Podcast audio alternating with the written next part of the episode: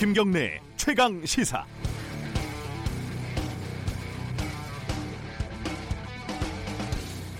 (2013년) 어, 지금부터 한 (6년) 전이네요. 제가 KBS를 다니다가 뉴스타파로 옮기고 나서의 일인데요. 그 사무실에 낯선 사람이 한 명이 찾아와서 쭈뼛쭈뼛 뭐, 뭐 마려운 강아지처럼 갈 곳을 모르고 헤매더라고요. 그래서 누구냐? 그랬더니 마포서 정복과 형사다. 왜 왔냐 여기가 뭐 하는 곳이냐 이렇게 묻더라고요. 여기 언론사다. 뭐 관할에 있어서 한번 와봤다. 그래서 알았으니까 그만 가라. 뭐 이러고 끝났습니다. 그런데 이게 생각을 해보니까요. 조금 규모가 있는 기업에 뭐 노조라도 하나 생기면은 정복과 형사는 기본으로 등장을 합니다. 또 관할에 유명 연예인이라도 살면은 그 연예인의 시시콜콜한 동정이 경찰 정보 라인을 타고 매일매일 위로 위로 올라갑니다.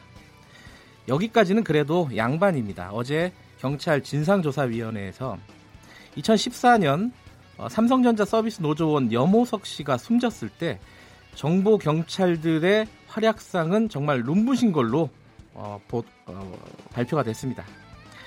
삼성과 유족들의 거래를 거간하고 삼성을 대신해서 돈을 심지어 직접 전달하고 시신을 탈취하는데 가담까지 했습니다.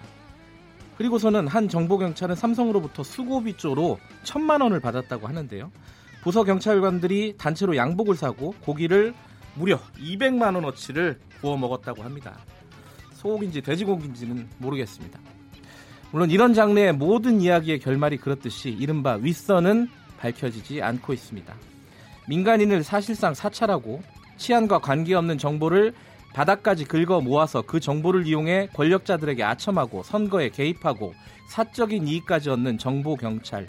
이거 정말 공권력 낭비, 경찰력 낭비 아닙니까? 이번 검경 수사권 조정 과정에서 정보 경찰 전면적인 개편이 반드시 필요한 이유입니다. 5월 15일 수요일 김경래 최강 시사 시작합니다. 네, 주요 뉴스 브리핑부터 가겠습니다. 고발 뉴스 민동기 기자 오늘도 나와 계십니다. 안녕하세요. 안녕하십니까. 버스 파업 소식부터 정리해 보죠. 네, 서울 시내버스 노사가 오늘 새벽이죠. 2시 30분께 임금 단체 협약 조정안에 합의를 했습니다. 네. 서울 시내 예, 시내버스 전 노선은 중단 없이 정상 운행이 되고요. 네. 아, 마라톤 협상 끝에 임금 3.6% 인상, 정년 2년 연장, 학자금 등 복지기금 5년 연장 등을 뼈대로 하는 조정안에 이제 합의를 했는데요. 네. 현재 만 61세인 정년은 2020년 만 62세로 그리고 2021년 만 63세로 단계적으로 연장을 하기로 했습니다. 이달 만료되는 복지기금은 2024년 5월까지 5년 연장하기로 했습니다. 네. 지금 이제 파업이 오늘 들어간다고 했는데 어, 일부 지역은 타결이 됐고요. 서울처럼 네. 타결이 됐고 일부 지역은 어, 파업이 좀 유보가 됐고 그렇습니다. 울산만 지금 어, 첫 차가 지금 출발하지 못했다. 뭐 이런 보도가 있더라고요. 울산은 지금 교섭이 진행 중인 것으로 알고 음, 있는데요. 네. 5시가 첫 차인데 예. 이 첫차가 출발을 하지 못했습니다. 아, 네. 그리고 일부 지역에서는 말씀하신 것처럼 노사 협상이 타결이 됐습니다. 네. 대구, 인천, 광주는 노사 합의로 파업을 철회했고요. 예. 부산 지역은 노사 협상이 타결이 됐고 막판에 극적으로 타결이 됐습니다. 그렇습니다. 예. 경기 충남은 파업을 하지 않고 노사 협상을 이어가기로 했습니다. 예. 아, 경기도는 버스 요금을 인상을 하기로 했고요. 충청 남북도와 세종시, 경상남도에서도 연내에 시내버스 요금 인상을 추진을 하기로 했는데요. 네.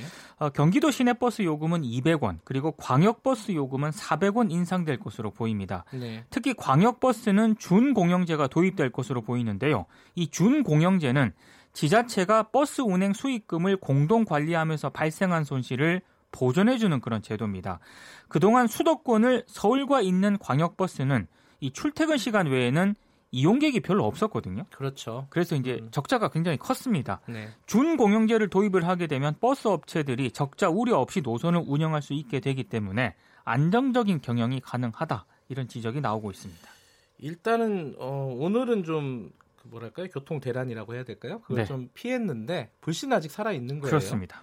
어, 관련된 버스 정책과 관련된 여러 가지 쟁점들은 브리핑 끝나고 자세하게 한번 짚어볼 예정이고요. 어, 울산의 버스 상황이 어떤지 혹시 울산에서 방송 듣고 계신 분 있으면 문자 좀 보내주시면은 공유를 하겠습니다. 그리고 어, 지금 유튜브 라이브 어, 진행을 하고 있는데요. 어, 유튜브에서 KBS 일라디오 검색하고 들어오셔서 보시면 되겠습니다. 이 지금 브리핑 항상 매일 진행해주는 고발뉴스 민동기 기자의 별명이 곰돌입니까? 왜 곰돌인지 한번 확인해 보실 수 정확하게 확인해 보실 수 있겠습니다. 자 사건 사고 소식 좀 알아보죠. 승리 어, 연예인 승리 관련된 구속영장이 기각이 됐어요. 그렇습니다. 네. 어, 승리에 대한 구속영장도 기각이 됐고 같이 구속영장이 신청이 됐던 유인석 전 유리홀딩스 대표에 대한 영장도 기각이 됐습니다. 네. 서울중앙지법 신종렬 영장 전담 판사는 주요 혐의인 횡령 부분은 다툼의 여지가 있고 나머지 혐의 부분도 증거인멸 등 구속 사유를 인정하기 어렵다고 기각 사유를 밝혔는데요. 네. 유인석 전 대표에 대한 구속영장도 같은 이유로 기각이 됐습니다. 영장이 기각이 되면서 중랑경찰서 유치장에서 대기하고 있던 승리는 어젯밤 10시 50분 승용차를 타고 귀가를 했고요. 네. 경찰은 보강 조사를 벌인 뒤에 영장 재신청 여부를 결정할 방침입니다. 요즘 이제 구속영장 관련된 기사들이 굉장히 예전보다 크게 나와요. 아, 그렇죠. 근데 영장은 어찌됐든 어, 최종적인 법의 판결이 아닙니다. 그죠? 그렇습니다. 네. 예.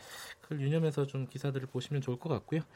이상득 씨 소식이 오랜만에 들어와 있네요. 그 포스코 비리로 재판에 넘겨졌는데요. 네. 이명박 전 대통령의 형인 이상득 전 의원에게 징역 1년 3월에 실형이 확정이 됐습니다. 그동안 불구속 상태에서 재판을 받아왔었는데 형이 확정이 됐기 때문에 곧 수감이 될 것으로 보입니다. 대법원 2부는 특가법상 제3자 뇌물수수 혐의로 이상득 전 의원에게 징역 1월 3월을 선고한 원심 판결을 확정을 했는데요. 이상득 전 의원은 국회의원이던 2009년 포스코로부터 군사상 고도 제한을 이유로 중단이 됐던 포항제철소 공장 증축 공사를 재개하게 해달라 네. 이런 청탁을 받았고 자신의 측근들에게 포스코 외주 용역권을 줄 것을 요구한 혐의로 2015년 10월 기소가 됐습니다. 1, 2심 재판부 모두 유죄 판결을 내렸는데요. 아, 이상득 전 의원이 수감이 되는 것은 이번이 두 번째입니다. 으흠. 저축은행으로부터 불법 정치 자금을 받은 혐의로 징역 1년 2월을 선고받고 2013년 9월 만기 출소를 했는데 만기 출소한 지 5년 8개월 만에 다시 교도소에 수감이 되게 됐습니다. 이상득 씨는 그 이명박 전 대통령 시절에는 상황이라고 불렸었죠. 아, 그렇죠. 네, 대단한 권세를 누렸던 분, 인데 이렇게 되는군요. 자, 황교안 자유한국당 대표 소식도 알아보죠. 5월 18일 광주에서 열리는 제39주년 5.18 민주화 운동 기념식을 참석을 하겠다. 네. 이렇게 예고를 해서 논란이 증폭이 되고 있습니다. 네. 5.18 망원 의원 징계조차 제대로 매듭짓지 않은 그런 상황에서 황교안 대표가 광주를 찾는 의도가 뭐냐? 뭐 이런 비판이 나오고 있는데요. 일각에서는 황 대표가 광주 민심의 반발을 촉발을 해서 영남 보수층 민심을 결집시키려는 것 아니냐 이런 의혹까지 제기를 하고 있습니다. 네. 실제 광주 지역 시민단체들이 황교안 대표의 광주 방문을 지금 거부를 하고 있거든요. 네. 이런 가운데 일부 보수단체가 17일과 18일 광주 집회를 예고를 하고 있기 때문에 물리적인 충돌도 좀 우려되고 있는 그런 상황인데요. 예. 유시민 노무현 재단 이사장은 황교안 대표는 얻어맞으려고 광주에 오는 것이다. 이런 음. 또 말을 하기도 했습니다. 그러니까 적어도 5.18 전에 그 망원 관련된 징계는 좀 마무리를 짓고 내려가는 게 모양새가 좋았을 텐데요. 그렇습니다. 관련된 소식 또 있네요. 자유한국당이 어제 정부를 비판하는 토크 콘서트를 열었거든요. 네. 한 유튜버를 초청을 했는데 이 유튜버가 5.18 망원 의원들을 옹호한 사람이었습니다. 유튜버 성모 씨인데요. 네. 어, 방송에서 촛불 집회를 폭동으로 규정을 했고 또 5.18 운동을 폄훼한 자유한국당 의원들을 공개적으로 옹호를 했습니다. 음. 자유한국당은 지난주에도 5.18 민주화 운동을 무장폭동이라고 주장하는 유튜브를 초청을 해서 논란을 빚기도 했는데요. 자유한국당은 5.18 망원 의원에 대한 징계도 5.18 기념식 전에 하기 어렵다는 그런 입장입니다. 으흠. 징계를 과연 할 것인가 이런 의혹도 제기가 되고 있습니다. 요새 유튜브가 참 많은가 봐요. 굉장히 많습니다. 예. 예. 그 윤석열 지검 아, 지검장 그 협박했던, 협박했던 네. 유튜버도 지금 조사 중이잖아요. 그렇습니다. 그 사람 또 어제 그랬다더만요. 남자답게 사과, 사과한다고. 예, 남자답게 조사를 받아라 이런 댓글들이 많더라고요. 자, 황교안 아, 대표 관련된 소식이 하나 더 있네요. 약간 해프닝인데 예. 쓰레기 수거 차량에 보호 장구 없이 올라탔다가 광주 시민들로부터 경찰에 고발을 당했습니다. 그러면 이건 대구에서 했던 행사 아니에요? 그렇습니다. 예. 지난 11일 대구 수성구에서 보호장구를 착용하지 않은 채 달리는 쓰레기 수거차 뒤편 간이발판에 올라탔는데요. 네. 이게 산업 안전보건법 및 도로교통법을 위반했다는 겁니다. 근데 방금 말씀하시는 것처럼 광주 시민이 고발장을 광주 동부경찰서에 제출을 했습니다. 그리고 자유한국당 주호영 의원도 같이 간이 발판에 올라탔거든요. 네. 같은 혐의로 경찰에 고발을 당했는데요. 쓰레기 수거차 인증샷도 도마에 올랐습니다. 전국 지방자치단체 환경미화원들이 가입한 민주노총 전국 민주일반노동조합 연맹이 어제 논평을 내, 지난 13일 논평을 냈는데요. 황교안 대표가 인증 사진을 찍은 모습은 법규 위반이자 환경미화 노동 모독이라고 비판을 했습니다. 그러니까 매일매일 청소 노동자들이 거리에서 다치고 죽어가는 현실을 두고 사진 한 컷을 위해서 청소 노동자들의 안전을 우롱하고 위협을 했다는 그런 얘기인데요. 예. 이런저런 저런 논란이 좀 제기가 되고 있습니다. 어제 그 YTN 녹 어, YTN은 뭐죠? 그 돌발 영상 네. 예, 이게 다뤄졌더라고요. 네. 그러니까 옆에 이제 황교안 총리는 어, 청소차 뒤에 매달려서 타고 가는데 네. 원래 거기 타고 가야 할 이 청소 노동자들은 아니, 그렇죠. 뛰어가더라고요. 네. 참 보기가 좀 예. 그랬습니다. 뭔가 이렇게 행사를 할 때 여러 가지 좀 고려하고 배려해가지고 좀 행사를 해야 되는데 이게 좀 뭐랄까요 막한 막한 것 같아요. 그렇습니다. 자, 아까 제가 오프닝에서 말씀드렸는데 그 정보경찰 삼성과 정보경찰의 관계 이게 좀 발표가 됐죠 어제? 네, 경찰청 인권침해 사건 진상조사위원회가 네. 그 염호석 씨 사건과 관련한 조사 결과를 발표를 했는데요. 네. 어, 염호석 씨 시신 탈취 과정에서 경찰 정보관들이 삼성 입장을 적극 옹호했고요. 네. 장례 절차 변경을 주도하고 유족과 노조의 동향을 삼성과 상세하게 공유한 것으로 확인이 됐다고 밝혔습니다. 네. 유남영 위원장이 조사 결과를 발표를 하면서 경찰이 삼성의 대리인처럼 움직였다 이런 얘기를 했습니다. 네. 당시 경찰청 정보국 간부가 염호석 씨가 발한 노조장 대신에 가족장 결정에 주도적인 역할을 한 사실도 확인이 됐고요. 노조의 장례 절차 위임 뜻을 밝혔, 밝혔 던 염씨 친모를 장례에서 배제를 하고 화장장에서 아들의 마지막 모습을 보는 것마저도 차단을 한 것으로 확인이 됐습니다. 이외에도 굉장히 놀랄만한 그런 사실들이 어제 많이 확인이 됐습니다. 예, 어, 좀 윗선을 밝혀야 되는데 그 부분은 뭐 전혀 규명이 되지 않았습니다. 그렇습니다. 저 오늘 스승의 날이기도 한데 어, 좀 뭐 안타까운 소식이네요. 스쿨미투 관련된 어, 현황이 지금 발표가 됐네요. 시민단체 정치하는 엄마들이 어제 서울중앙지방 지방법원 앞에서 기자회견을 열었는데요. 네. 작년에 그 전국에서 제기가 됐던 스쿨미투 현황을 이 정치하는 엄마들이 전수 조사를 해가지고요. 네. 학교 성폭력이 제기된 86곳의 학교 실명 그리고 음. 사건 개요를 담은 스쿨미투 전국 지도를 공개를 했습니다. 네. 이렇게 정치하는 엄마들이 자체적으로 전수 조사를 하게 된 이유가 있습니다. 이 그동안 정보 공개 청구를 통해서 이게 어떻게 처리되고 있는지를 알려달라고 이제 네. 어, 전국 16개 교육청에 정보 공개 청구를 했는데 대부분 비공개 그리고 정보 부존재 이런 답변을 받았다고 합니다. 네. 근데 문제가 뭐냐면은요. 이러는 동안 고발한 학생들이 있지 않습니까? 네. 이 학생들은 졸업하면서 학교를 떠나게 되고요. 아하. 가해자로 지목받았던 교사들은 조용히 학교로 돌아오고 있는 이런 상황이 벌어지고 있기 때문에 네. 정치하는 엄마들이 직접 나선 것 같습니다. 유야무야 넘어간다는 얘기네요. 그렇습니다. 자, 주요 뉴스 브리핑 고발 뉴스 민동기 기자였습니다. 고맙습니다. 고맙습니다. 김경래 최강 시사 듣고 계신 지금 시각은 7시 39분입니다. 김경래의 최강 시사는 여러분의 참여를 기다립니다. 샵 9730으로 문자 메시지를 보내주세요. 짧은 문자 50원, 긴 문자 100원. 콩으로는 무료로 참여하실 수 있습니다. 네, 버스 파업 어, 일단 한 고비를 넘었습니다. 어, 서울을 포함해서 뭐 경기도도 그렇고 어, 타결을 본 지역도 있고요. 이제 파업이 좀 유보되고 협상이 계속 진행 중인 지역도 있고요. 울산은 막판까지 협상이 진행이 되면서 어, 첫 차가 좀 출발 못했다는 소식이 아까 들어왔는데 그 이후의 소식은 아직 들어오지 않고 있습니다. 어, 앞으로 불씨는 좀 남아 있습니다. 이게 어, 지금 경기도 같은 경우에는 버스 요금 인상을 하기로 결정을 했고요. 그리고 앞으로 이 준공영제를 확대하겠다고 정부가 밝혔는데 이 재정을 누가 어느 수준으로 어떻게 투입을 할 것인지 이 부분도 어, 커다란 쟁점으로 남아 있죠. 한국교통연구원 강상욱 선임연구위원과 함께 관련 얘기 나눠보겠습니다. 안녕하세요. 네, 안녕하세요. 일단 제가 말씀드린 대로 오늘 뭐 뭐랄까요? 그 고비는 좀 넘었어요. 그죠?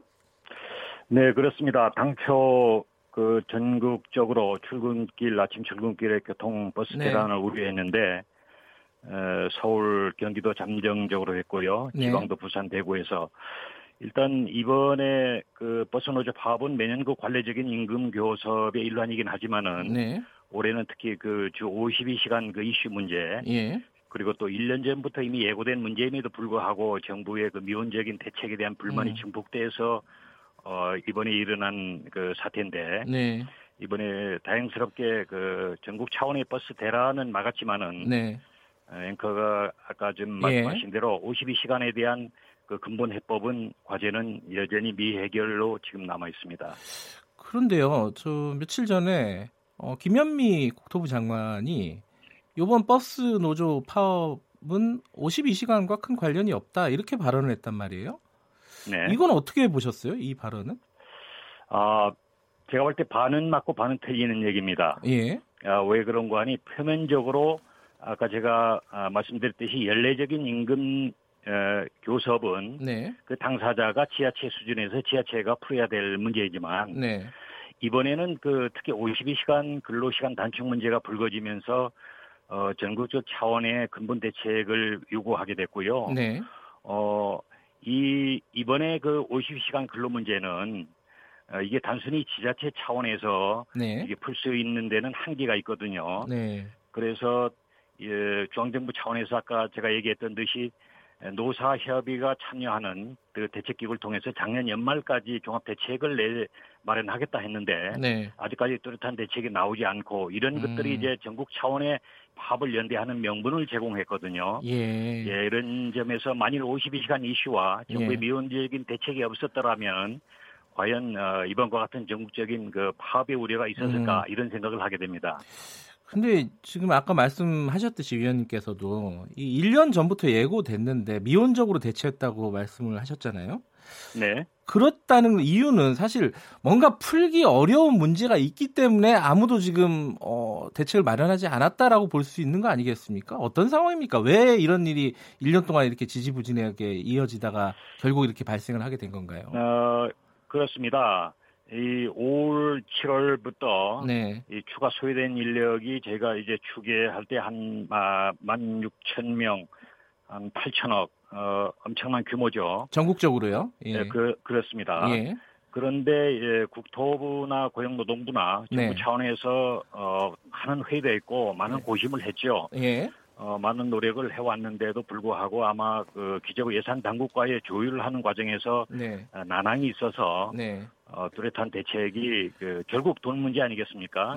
어, 이게 나오지 못했습니다. 이런 와중에 지하체는 결국 당사자인 지하체는 중앙정부의 그 뭔가 지원책만 기대하고 네. 또 중앙정부는 예산 당국과의 그 협의가 난항이 오고 네. 어, 이런 부처 간의 그 공조 이런 그 합의가 제대로 이루어지지 않아서 어, 결국 뚜렷한 대책이 나오는데 애를 먹었습니다. 그 버스를 이용하는 사람들 입장에서는요, 어, 이게 언제든지 이런 일이 발생한다 그러면은 좀 불안하지 않겠습니까? 이게 어, 버스 기사들의 임금이 워낙 열악해서 벌어지는 일입니까? 아니면 도대체 이게 근본 원인이 뭔지가 이게 좀 복잡해요. 좀 설명을 좀 해주세요. 그렇습니다. 단순히 버스 운전자 처우가 임금이 낮아서라기보다는 네. 전국적으로 버스 노선의 90% 정도는 적자라고 보시면 됩니다. 네. 뭐 이 정도까지는 아는데 최근에 네. 대도시에서 무료 환승을 시행하면서 적자폭이 대폭 늘었거든요. 네. 이런 상황에서 최근에 최저임금도 인상됐고 또 우리나라 52시간 이런 근로시간 단축이 오면서 추가 인원도 더 확충이 되고 네. 또 임금 삭감분도 전국적으로 총액으로 약 5천억, 1인당 한 80만 원, 어, 이렇게 이런 그 주변 상황들이 악조건이 닥쳐오기 때문에 네. 이런 상황에서 서비스 개선은 그냥 현 상황에 음흠. 버스가 정상 운영하기 위해서도 네. 대폭적인 어떤 어 이런 현상 유지를 위한 어 이런 재정 부담이 따르기 때문에 이거에 대한 해결책이 없이 현장에서 어려움을 이제 겪게 된 겁니다. 근데 이 어려움을 타개하는 방법이 뭐 몇 가지가 있겠지만요. 어, 요금을 올리는 방법이 있을 것이고요. 그리고 말씀하신 뭐 지자체가 됐든 중앙 정부가 됐든 재정을 투입하는 방법이 있을 텐데 일단 경기도 같은 경우는 요금을 200원, 많게는 이제 400원 올리는 방안을 지금 추진을 하기로 했습니다. 이게 어 뭐랄까요? 어, 올바른 방향이라고 보십니까? 어떻습니까 이게? 요금을 인상하는 방법은? 이 아침 주간 그 뉴스를 보니까 네. 서울시에서 그 타결이 되면서 박원순 서울시장도 요금 인상 없이 파업을 해결했다는 점에 의미를 부여한다 이런 말씀하셨는데 예, 서울은 그렇게 얘기했죠. 네, 네 예, 경기도는 요금을 인상한다 예. 그러고요. 근데 이제 제가 볼때 네. 요금 인상 없이 파업을 타결했다. 그렇게 썩 그 내세울 자랑거리는 못 된다고 봅니다. 그래요? 어떤 왜 그런 거 예. 이번에 불거진 비용 상승 요인을 원천적으로 막아낸 것이 아니라 네. 그 많은 노사협상 타결에서 오는 임금 인상, 또 예. 정년 연장, 복지금 연장 이런 모든 그 원가 상승 요인들이 네. 요금 인상이 없으면 결국은 시민의 혈세가 되는 재정 지원으로 막아 그 충당하겠다는 얘기거든요. 네. 그러니까 당장 시민의 부담은 없지만은 네. 그 재정 지원이 서울시를 예를 들면은 2, 3년 전만 하더라도 버스 재정 지원이 2천억, 3천억 수준이 네. 1년이 증가하면서 지금 5천억 수준으로 급상승하고 있거든요. 네. 버스 부분의 재정 지원 부담이 늘어난다는 것은 버스 요금이 오르 당장 오르지 않아서 시민은 좋아할지 모르지만 네. 그 다른 부분 복지라든가 다른 사회 인프라에 써야 될 시민의 음. 혜택이 그만큼 줄어든다는 얘기거든요. 네. 또 하나는 이 재정 부담으로만 갔을 때는 버스를 이용하는 사람과 덜 이용하는 사람과의 형평성 문제도 있고요. 네. 또 한 가지 이번에 주 52시간 근로 문제는 그 사회 차원에서 일종의 사회적 합의로 추진된 정책이거든요. 예. 단순히 근로자 처우 개선만이 아니라 네. 보다 안전한 버스 운행을 위한 이런 것이기 때문에 네. 우리가 사업자나 정부나 우리 버스 이용자도 같이 고통 분담 차원에서 수익자와 몰래해서 일정 부분은 요금 인상이 오르는 게 불가피하고 또 그게 또 바람직하다. 저는 또 이렇게 봅니다. 네. 그 요금 인상이 어쩔 수 없는 부분이 있다. 또 형평성 부분도 있고요. 버스 이용자와 이용하지 않는 사람이. 근데 좀 한편으로 그런 생각도 들어요. 이 버스를 이용하는 사람들은 뭐 평균적으로 보면 좀 서민 계층 아니겠습니까? 그러면 재정을 좀 투입하는 것도 뭐 바람직한 거 아니냐 이런 느낌도 있어요. 그거는 어떻게 생각하세요? 예, 그렇습니다. 예. 이 그렇다고 요금 인상을 수익자 부담이라고 해서 네. 당연히 올 수 없는 부분이 버스가 반드시 꼭그 성인만 이용한다는 그런 명분보다도 우리가 네. 어 지금 수도권만 보면은 어 10년, 20년 오랫동안 지하철 버스에 막대한 투자를 하면서도 네. 여전히 20년째 풀리지 않은 과제가 나홀로 자가용이 그 거의 절반을 예. 넘을 정도로 대중교통의 비효율이거든요. 예. 이런 면에서는 우리가 그 대중교통에 보다 투자하고 네. 또 버스를 보다 이용할 수 있도록 해서 이러한 그 교통의 비효율을 시정한다는 점에서는 그 옳고 또 하나는 버스 요금 인상하기에는 그 서민 물가의 그 상징적인 지표 예. 아니겠습니까? 그래서 버스 요금 인상에 일정 한계는 있지만 네. 그럼에도 불구하고 그런 외부에서 그 오는 예. 그만큼 원가 상승 요인에 대해서 버스 이용자도 일정 부분 고통 분담해야 된다는 점을 네. 나는 지도자가 솔직히 이 얘기를 하고 어, 설득도 해야 된다고 봅니다. 지금 말씀하시는 상황에서요. 저 울산에서 시내버스 노사가 극적으로 타결했다 이런 뉴스가 올라와 있네요. 음, 그러면 이제 사실상 전국적으로 타결 혹은 뭐 파업 유보가 다 이루어진 셈이네요.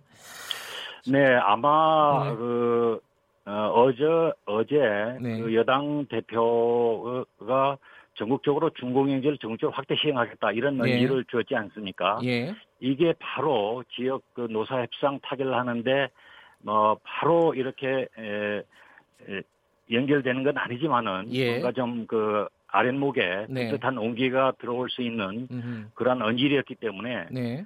에, 전국적 차원에서 협상이 타결될 수 있는 그런 환경이 조성되었지 않나 저는 예. 그렇게 봅니다. 그 마지막으로요. 준공영제 지금 방금 말씀하셨는데 이게 지금 서울 같은 경우는 전면적으로 뭐 준공, 준공영제를 하고 있지 않습니까? 이런 그렇습니다. 걸 확대하는 것은 뭐 바람직한 방향이라고 보십니까 위원님께서는 그 부분만 좀 듣고 마무리하죠.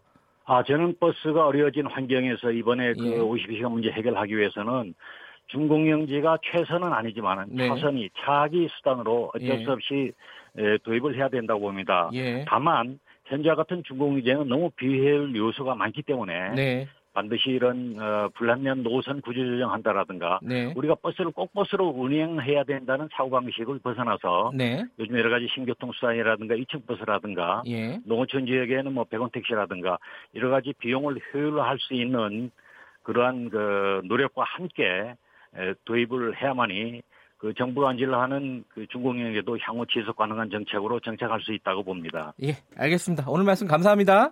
네, 고맙습니다. 한국교통연구원 강상욱 선임 연구위원이었습니다.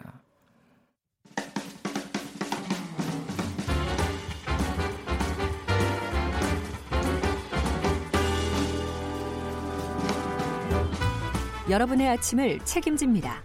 김경래의 최강 시사. 네, 최강 스포츠 KBS 스포츠 취재부 김기범 기자 오늘도 나와 있습니다. 안녕하세요. 네, 안녕하세요. 김기범 기자는 스포츠 기자답게 어, 네. 스포티한 옷을 입고 방송 끝나고 운동을 하기 위해서. 예, 네. 그 김기범 기자의 스포티한 패션을 확인하시려면 유튜브 라이브로 확인하시면 되겠습니다. 첫 소식은 농구 소식이네요. 오랜만에. 네, 예. 그 하승진 선수 예. 아시죠? 큰 선수죠. 2m 21cm 네. 국내 최장신 센터. 뭐 서장훈보다 한 10cm 넘게 아이고 그렇군요. 네. 15년간의 프로 경력을 마치고 은퇴를 결정했습니다. 그래요. 네. 네. 그올 시즌이 그 끝나고 지난 시즌 끝나고 FA로 풀렸는데요. 네. 자유계약 선수로 구단이 재계약 의사를 밝히지 않았습니다. 음흠. 그래서 이제 다른 구단과 협상을 하면 되는 건데 그 결국 은퇴를 선언한 것이고요. 예. 그 시장 가치를 확인할 수도 있었으나 이 정도까지만 하고 그 접자 이런 판단을 내렸어요. 예. 과감하게 은퇴 선언. 예. 하승진 선수 그러면은 뭐 NBA에 그렇죠. 진출했던 거 그게 가장 기억에 남아요. 우리나라 최초로 NBA까지 진출해서 예. 실제로 2004년까지 거슬러 올라가는데 예. NBA 신인 드래프트에서 2라운드 17순위로 포틀랜드 유니폼을 입었던 음흠. 그런 경력이 있습니다. 근데 좀 거기서 적응에 실패해서 네. 2008년에 국내로 복귀해서요. KCC로 들어왔거든요. 그때 이제 들어오자마자 이제 슈퍼루키 신인으로 활약을 해가지고 평균 음. 득점 음. 10점, 평균 리바운드 한 8개, 9개를 잡아가지고 그때 그 해 신인왕 도 탔고 2011년에 챔피언 결정전 우승과 MVP도 차지하면서 아, 이때가 전성기였군요. KCC 의 네. 전성기를 이끈 하승진 예. 선수였는데 이제 좀 나이가 들면서 좀 노쇠한 좀 네. 스피드가 많이 부족했다. 그 농구도 공격했다가 수비로 돌아오고 백코트를 빨리빨리 해야 되잖아요. 그렇죠. 그런 어떤 스피디한 면에서 좀 많이 떨어지는 그런 모습 보이면서 특히 또 외곽 슛이 키 큰 선수들이 약점이잖아요. 골밑슛은 네. 잘 넣는데 서장훈 같은 경우에는 3점 슛도 종종 넣었던 그런 아. 센터인데 하승진 선수는 야투가 약해서 한계가 있었고 최근에 그래서 특히 자유투가 좀 많이 안 들어가서 음흠. 골 밑에서 반칙을 많이 당하잖아요 이 선수가. 예. 근데 하승진한테 반칙하면은 자유투를 아. 줘도 된다. 이것 때문에 좀, 그, 좀 많이 한계가 있었어요. 예. 살아남기 위해서 야투 연습도 많이 하고 자유투 연습도 많이 했는데, 결국에는 은퇴를 선언했고요. 네. 그, 뭐, 역시 프로가 냉정한 것 같습니다. 이, 그, 시장 가치가 떨어지니까, 네. 그, 구단이 이제 연봉이 5억이었는데, 그 들리는 바에 의하면 1억을 제시했다고 그래요. 아하. 대폭 삭감했기 때문에 아 이렇게는 안 되겠다 싶어서 은퇴를 했습니다. 예. 뭐 음. 아름답게 떠나는 모습도 네, 좋죠. 과감하게. 예. 박수 칠 때 떠나야죠. 예. 자 테니스 소식 도 네. 하나 들어보죠. 좋은 소식은 아니네요. 이건 논란인데요. 네. 그 테니스 코리아 오픈 대회가 있습니다. 매년 9월 셋째 주에 하는데요. 코리아 추석 오픈. 연휴랑 예. 맞물려서 하는 음흠. 국내 최대 규모의 투어 대회입니다. 네. 우리나라에서 하는 유일한 투어. 투어 1부 리그 대회인데 여자 대회인데요. 네. 그러니까 예, 전에 마리아 샤라포바, 음. 최근에는 오스타펜코라는 뭐 프랑스 오픈 우승자가 와가지고 굉장히 그 관중들도 많이 오시고 음흠. 가장 큰 테니스 축제인데 이게 네. 무산될 위기에 처했습니다. 무산이 왜요? 왜냐하면 이게 대한 테니스 협회가요. 네. 이 기간 동안에 이 국내 대회를 거기 올림픽 공원 테니스장에 유치 신청을 한 거예요. 개최 신청을 한 거예요. 아, 테니스 협회가. 겹쳤네요. 그러면. 예, 그래서 이렇게 되면은 그 국내법상 국내 대회 테니스 협회가 먼저 신청한 대회를 그 할 수밖에 없거든요. 올림픽 공원에서. 테니스 협회는 왜 그래요? 그 왜 그랬냐면요. 예. 결국 돈 문제 때문인데요. 아. 그, 그동안 이 네. 코리아 오픈 주최 측이 대한테니스 협회가 아닌데 네. 그쪽에서 개최비를 내야 되는데요. 네. 그 매년 총 상금의 한 약 3% 정도를 개최비로 반납을 해야 되는데 이걸 안 지킨 거예요. 아하. 몇 년간. 그래서 예. 대한테니스협회가 더 이상은 안 된다. 그래서 이 대회를 우리는 승인할 수 없다 해서 그 기간에 다른 대, 전한국 선수권 대회라는 국내 대회를 아하. 개최하기로 한 겁니다. 그래서 어 어쨌든 그 코리아 오픈 주최 측이 좀 잘못한 면도 있는데 예. 대한 테니스 협회가 테니스 협회가 테니스 팬들이 가장 좋아하고 즐기는 음, 음, 음. 음. 축제를 일부러 하지 못하게 하는 것은 문제가 있는 것 아니냐 이런 예. 비판이 굉장히 강하게 나오고 있습니다. 결론은 아직 안 났고요. 네, 지금 예. 진행 중입니다. 손흥민 선수가 네. 베스트 5에 누가 뽑, 그 뽑은 영국 겁니까, 가디언즈의 아, 칼럼니스트가 예. 뽑은 건데요. 어쨌든 그 한 신문사가 뽑은 거긴 하지만 네. 그 스털링, 실바, 판데이크, 로버트슨과 함께 이번 시즌 최고의 선수 5명 중에 손흥민을 꼽았고요. 프리미어리그 베스트 5죠. 그렇죠. 전체적으로 예. 전체에서. 예. 예. 그리고 왜 뽑았느냐? 이게 의미가 있는데요. 올 시즌 토트넘 잉글랜드 선수 중에서 월드컵 후 피로를 호소하는 사람들은 손흥민을 보면 할 말이 없다. 월드컵을 뛰었고 아시안컵, 아시안컵, 아. 시안 게임을 뛰었는데도 불구하고 토트넘에서 최고의 활약을 보인 선수가 바로 손흥민이다. 이렇게 음흠. 부지런히 열심히 뛴 손흥민 선수를 칭찬하면서 EPL 전체 베스트 5에 뽑았습니다. 예. 손흥민 선수가 결승에서 한 경기 남았습니다. 예, 네. 어떤 모습을 보여줄지 기대가 됩니다. 네. 오늘 말씀 감사합니다. 고맙습니다. KBS 스포츠 취재부 김기범 기자였고요. 김경래 최강시사 1부는 여기까지 하겠습니다. 2부에서는요 이재갑 노동, 노동고용부 장관 만납니다. 어, 52시간 그리고 뭐 최저임금 여러 가지 논란들 궁금하신 거 많죠? 제가 대신 좀 물어보겠습니다. 문자로 질문 남겨주시면 물어보겠습니다. 잠시 후에 뉴스 듣고 8시 5분에 돌아오겠습니다.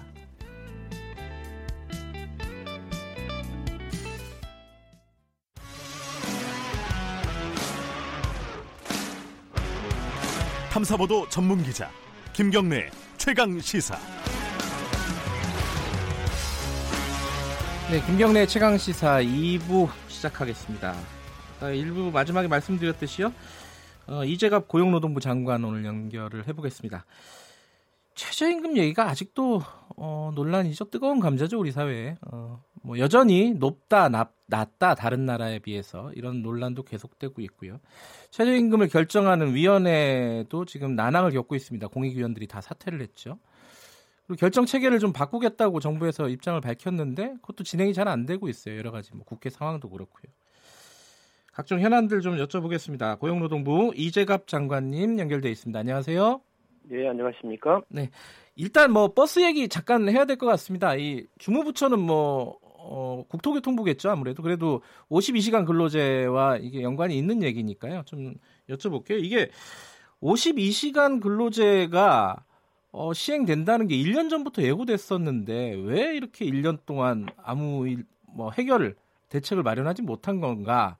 이 부분에 대한 의아한 부분이 있어요. 국민들은 어, 그 부분을 좀 설명을 좀 해주시죠.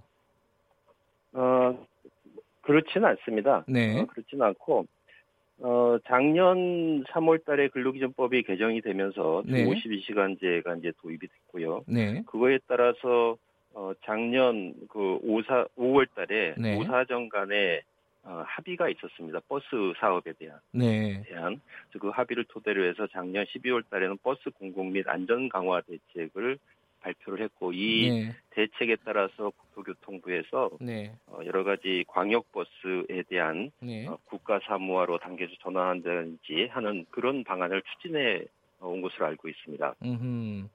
그러니까 계속 추진을 하고 있었다. 예, 그렇습니다. 예. 그런데 이제 지금 이제 버스 기사들이나 이쪽 노조 쪽 얘기를 들어보면요. 이 52시간 시행이 되면서 이제 임금 체계가 사실 되게 기형적이잖아요. 우리나라 그 기업들이 상당수가. 음, 네, 그런 경우가 많이 있습니다. 예, 뭐 기본급은 너무 적고 예, 시간의 수당으로 많이 메꿔 왔는데 각종 수당으로 이게 근로, 근로 시간이 줄어드니까 아니, 생계비 유지가 안 된다. 이거 좀 어떻게 좀 보존 좀 해달라. 여기서 불만이 좀 확산되고 촉발된 것이 아닌가 이렇게 보는 시각들이 많더라고요.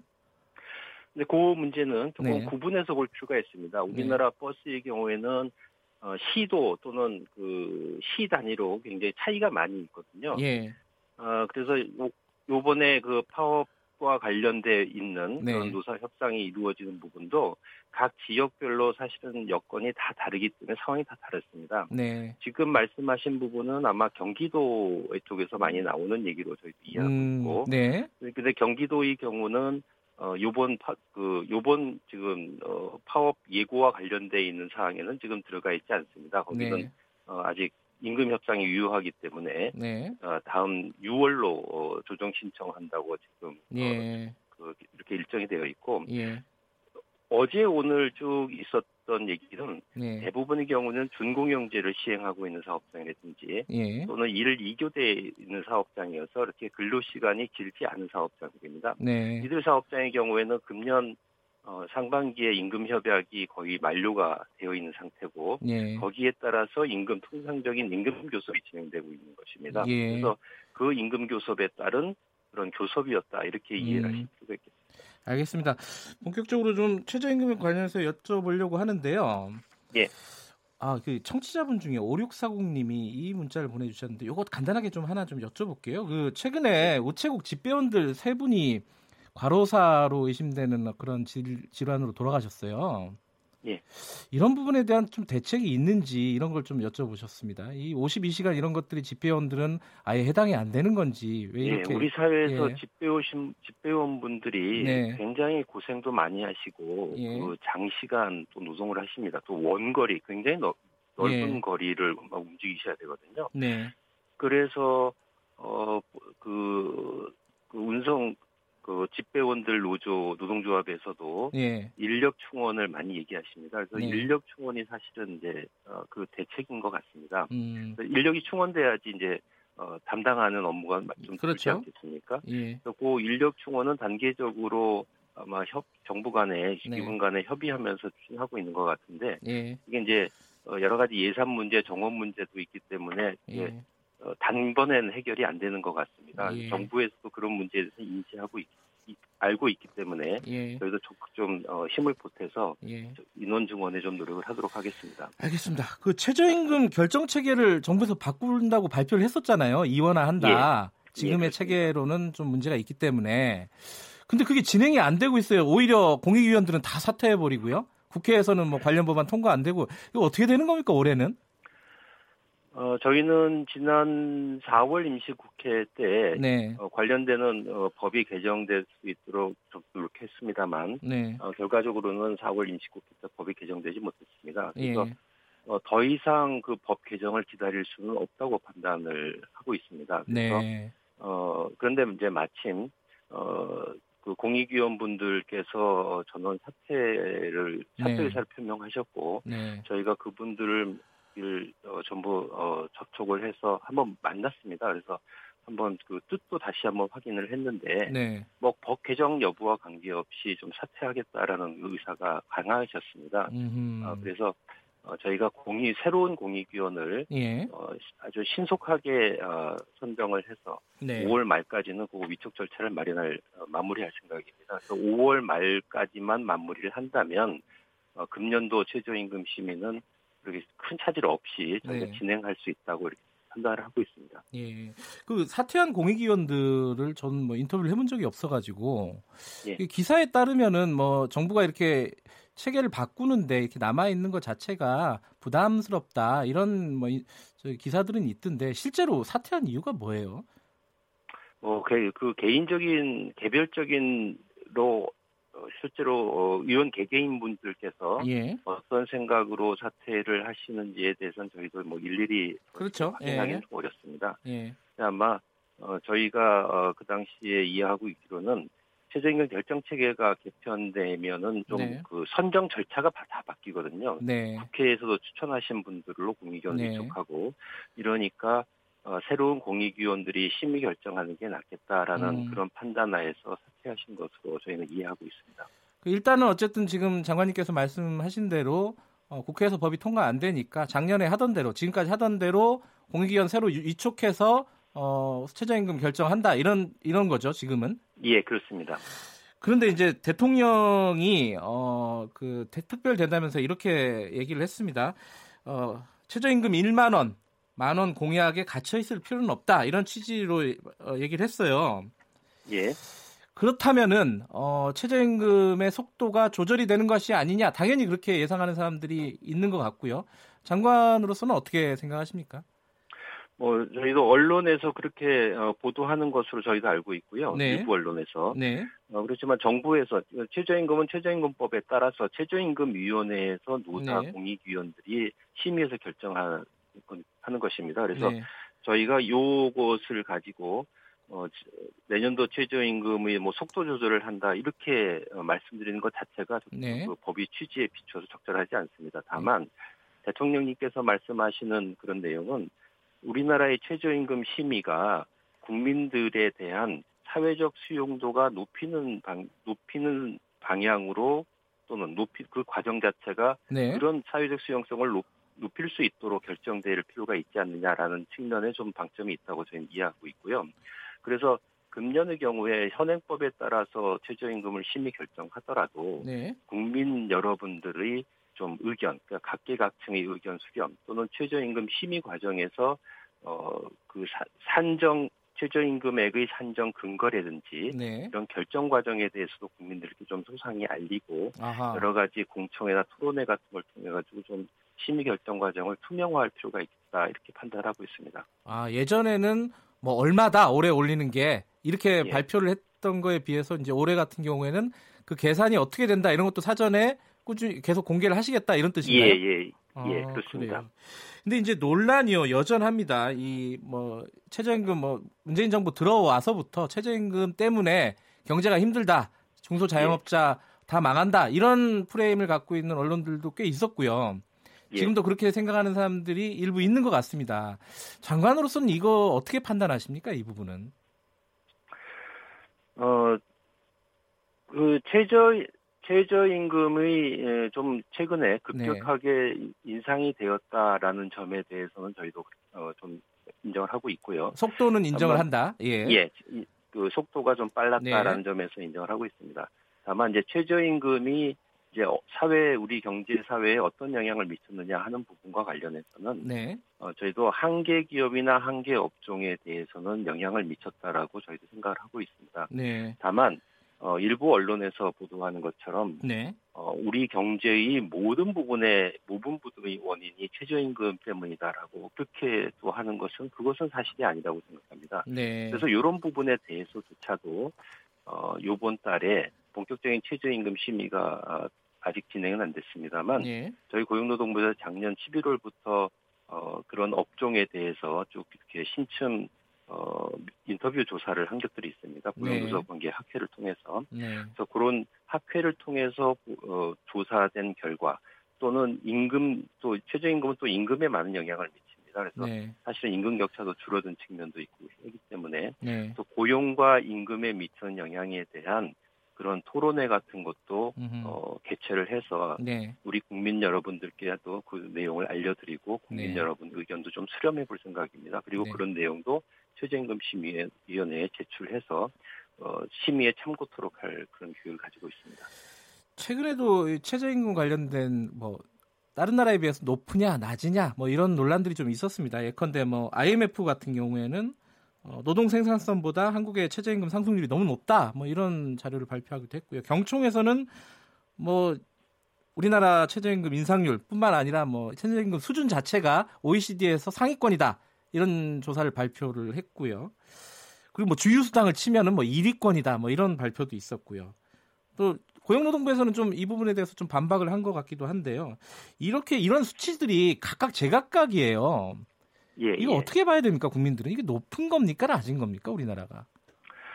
어 우선 노사 양측에서 제시되는 여러 가지 수치들은 네. 사실은 국제적으로 공인된 자료들은 아닙니다. 아 그래요? 그런 자료는 음, 아니고 네. 어, 여러 가지 데이터를 가지고 각자 계산을 한 식이고요. 네. 국제적으로 공인되어 있는 국제 비교 자료는 OECD에서 작성되는 것이 국제적으로 이제 공인돼서 발표되는 자료라고 할 수가 있겠습니다. 예. 이 OECD에서 발표된 자료의 경우에 가장 최근 자료가 네. 2017년을 기준으로 나와 있는 자료고요. 네. 그래서 2017년을 기준으로 하면 우리나라 최저임금은 중위임금 대비로 하면 52.4%로 음흠. 전체 27개국 중에 한 11위입니다. 예. 평균 임금 대비로 하면 어, 평균 임금의 41.4%로 음. 27개국 중에 한 13위 정도 해서 한 중위권에 위치하고 있고요. 네. 다만 이제 최근에 최저임금 인상폭이 조금 컸기 때문에 네. 이게 어, 연도가 좀 지나고 2018년으로 가면 조금 더 우리가 앞순위로 갈, 음. 가리라고는 생각은 하고 있습니다. 그렇지만 아직 그 통계는 아직 발표가 되어 있지 않고요. 예. 하지만 이제 이런 국제비교 통계는 항상 국제비교는 네. 그각 국가별로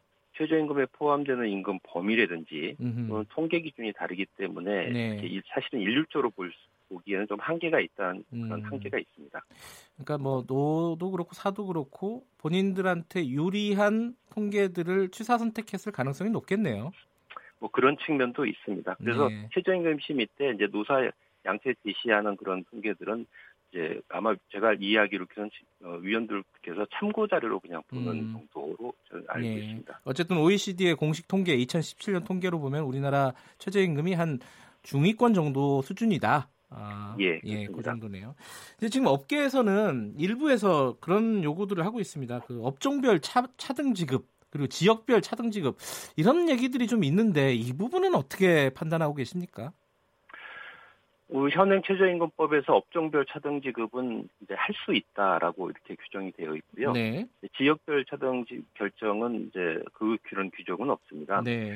어, 지역별 차등 결정과 관련해서는 우리나라 경, 그 지역 우리나라가 굉장히 지역적으로 좁은 나라지 않습니까? 다 네. 일일 생활권이 있고 예. 또 행정 권역하고 노동 시장의 구분이 그렇게 서로 일치하지 않습니다. 우리나라의 네. 경우에 그래서 행정 권역으로 기준돼서 최저임금을 다르게 결정하게 되면 네. 바로 옆에 있는 가게들이 행정 구역이 다르다 그래서 최저임금이 다르게 적용돼서 그런 문제가 있어서 예. 좀 적절하지 않다라고 생각을 하고 있고요. 예.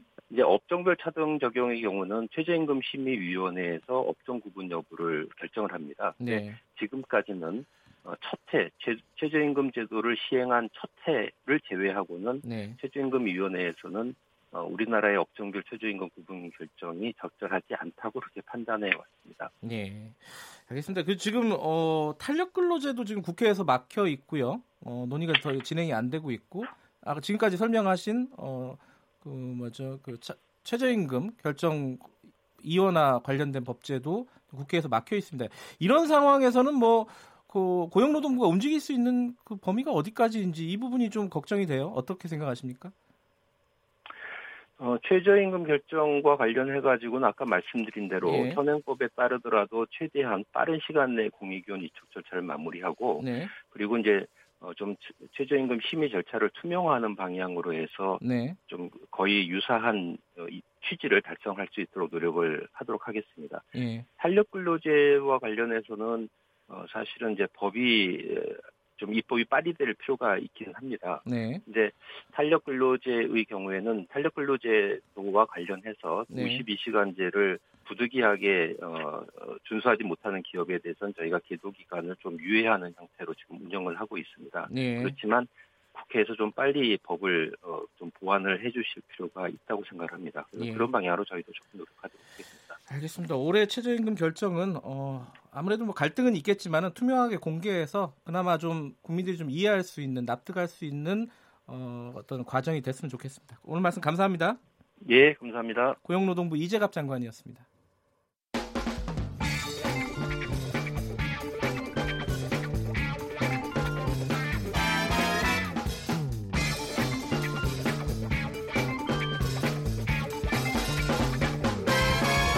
윤태곤의 눈.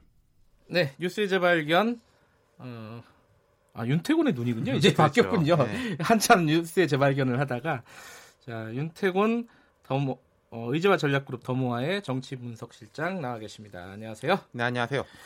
지금 황교안 자유한국당 대표하고 대통령 대, 어, 대표가 대통령하고 1대1로 만나자 뭐 이래가지고 밀당이 계속되고 있어요? 그렇죠. 뭐 조금 정리해 보면은 네. 지난주 네. 대통령 KBS 대담에서 사실상 첫 제안이었지 않습니까? 제안했죠. 예, 대북 식량 지원 문제에 대해서 당 대표 회동도 하고 네. 여야정 상설 협의체도 재가동하자. 네. 원내 5당이지만 사실 이 제안의 초점은 한국당이라고 봐야죠. 네. 이제 한국당은 당 대표 회담은 대통령하고 일대일로 하자, 여야정 상설 협의체도 교섭단체만 하자 이런 역제안을 했죠. 네. 청와대가 그 5당 대표 회동을 먼저 하고 황 대표는 또 따로 만나는 게 어떠냐. 그러니까 뭐 나하고 먼저 만나자 이러고 있죠. 그렇게 5당 먼저 만나고 황 대표 따로 만나는 건 윤여준 장관도 그 얘기를 전 장관도 그 얘기를 하더라고요. 네, 네. 예, 그렇게 예전에 관례도 있었고. 그렇죠. 예. 근데 이게 이렇게 계속 밀당만 하고 뭐 진행이 잘 안 되는 것 같다 이런 느낌도 있어요. 그러니까 대통령하고 만났는데 좀 참석자를 줄여서 만나고 싶어 할 수 있죠. 누구나 다. 그렇죠. 하지만 제 생각에는 청와대 이 지금 현재 추가 제안 있지 않습니까? 5당 대표 회동 먼저 그렇죠. 하고 뭐 너무 늦지 않게 황 대표 따로 만나는 거, 음. 뭐이 정도면은 수용 가능한가 싶기도 한데요.